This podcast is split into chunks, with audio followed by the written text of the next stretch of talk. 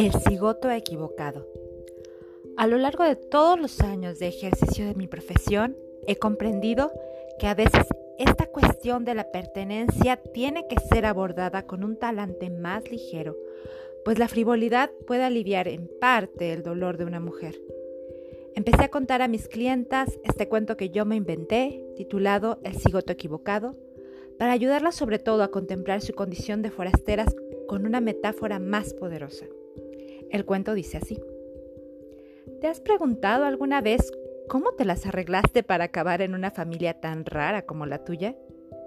Si has vivido tu existencia como una forastera, como una persona ligeramente extraña o distinta, si eres una solitaria y vives al borde de la corriente principal, tú has sufrido.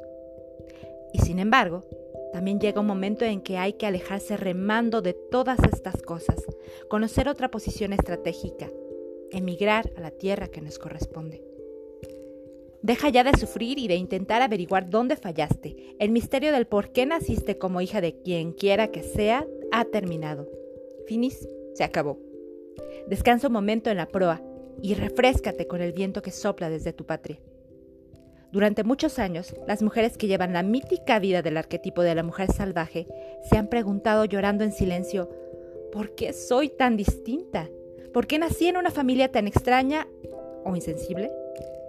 Donde quiera que sus vidas quisieran brotar, había alguien que echaba sal en la tierra para que no pudiera crecer nada. Se sentían torturadas por todas las previsiones que iban en contra de sus deseos naturales. Si eran hijas de la naturaleza, las mantenían bajo un techo, si eran científicas, les decían que tenían que ser madres. Si querían ser madres, les decían que no encajaban en absoluto con la idea. Si, querían inventar algo, les decían que fueran prácticas. Si querían crear, les decían que las tareas domésticas de una mujer nunca terminan. A veces intentaban ser buenas y adaptarse a las pautas imperantes sin darse cuenta hasta más tarde de lo que realmente querían y de lo mucho que necesitaban vivir. Después, para poder tener una vida, experimentaban las dolorosas amputaciones de dejar a sus familias, los matrimonios que habían jurado conservar hasta la muerte, los trabajos que hubieran tenido que ser los trampolines hacia algo más entontecedor, pero mejor remunerado. Dejaban los sueños diseminados por todo el camino a menudo las mujeres eran artistas que procuraban ser razonables, dedicando el 80% de su tiempo a actividades que mataban su vida creativa a diario. Aunque los guiones eran muy variados, todos tenían un elemento en común.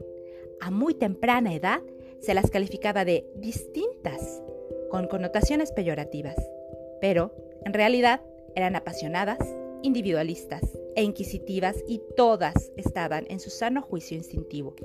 Por consiguiente, la respuesta a los ¿por qué yo? ¿Por qué esta familia? ¿Por qué soy tan distinta? es naturalmente la de que no hay respuestas a tales preguntas. No obstante, el ego necesita algo que llevarse a la boca antes de seguir adelante, por cuyo motivo yo propongo tres respuestas a pesar de todo. La mujer sometida a psicoanálisis puede elegir la que guste, pero tiene que elegir una. Casi todas eligen la última, pero cualquiera de ellas es suficiente. Prepárate, aquí las tienes. Hemos nacido tal como somos y en las extrañas familias por medio de las cuales vinimos a este mundo. Uno, porque sí. Eso casi nadie se lo cree. Dos, el yo tiene un plan y nuestros diminutos cerebros son demasiado pequeños para comprenderlo. A muchas les parece una idea esperanzadora. O tres, por culpa del síndrome del cigoto equivocado. Bueno, sí, tal vez. ¿Pero eso qué es? Tu familia cree que eres un extraterrestre. Tú tienes plumas y ellos tienen escamas. La idea que tú tienes de la diversión son los bosques, los espacios agrestes, la vida interior, la majestuosa belleza de la creación. La idea que tiene tu familia de la diversión es doblar toallas. Si eso es lo que ocurre en tu familia, eres víctima del síndrome del cigoto equivocado. Tu familia se mueve muy despacio a través del tiempo. Tú te mueves con la rapidez del viento. Ellos son locuaces y tú eres reposada. O ellos son taciturnos y a ti te gusta cantar. Tú sabes porque sabes. Ellos quieren pruebas y una tesis de 300 páginas. No cabe duda, se trata del síndrome del cigoto equivocado. ¿Nunca has oído hablar de él? Verás, el hada de los cigotos volaba una noche sobre tu ciudad mientras todos los pequeños cigotos que llevaban el cesto brincaban y saltaban de emoción. Tú estabas destinada en realidad a unos padres que te hubieran comprendido, pero el hada de los cigotos tropezó con una borrasca y ¡zas! Te caíste del cesto y fuiste a parar a una casa equivocada. Caíste de cabeza en una familia que no te estaba destinada. Tu verdadera familia se encontraba cinco kilómetros más allá. Por eso tú te enamoraste de una familia que no era la tuya y que vivía cinco kilómetros más allá. Tú siempre pensabas que ojalá el señor fulano de tal y su esposa hubieran sido tus padres. Es muy probable que estuvieran destinados a hacerlo. Por eso tú bailas el claqué por los pasillos a pesar de pertenecer a una familia de adictos a la televisión. Por eso tus padres se alarman cada vez que tú regresas a casa o los visitas. ¿Qué es lo que va a hacer ahora? se preguntan preocupados. La última vez nos avergonzó y solo Dios sabe lo que va a hacer ahora. Se tapan los ojos cuando te ven acercarte y no precisamente porque la luz que tú despides los deslumbre. Tú solo quieres amor. Ellos solo quieren paz.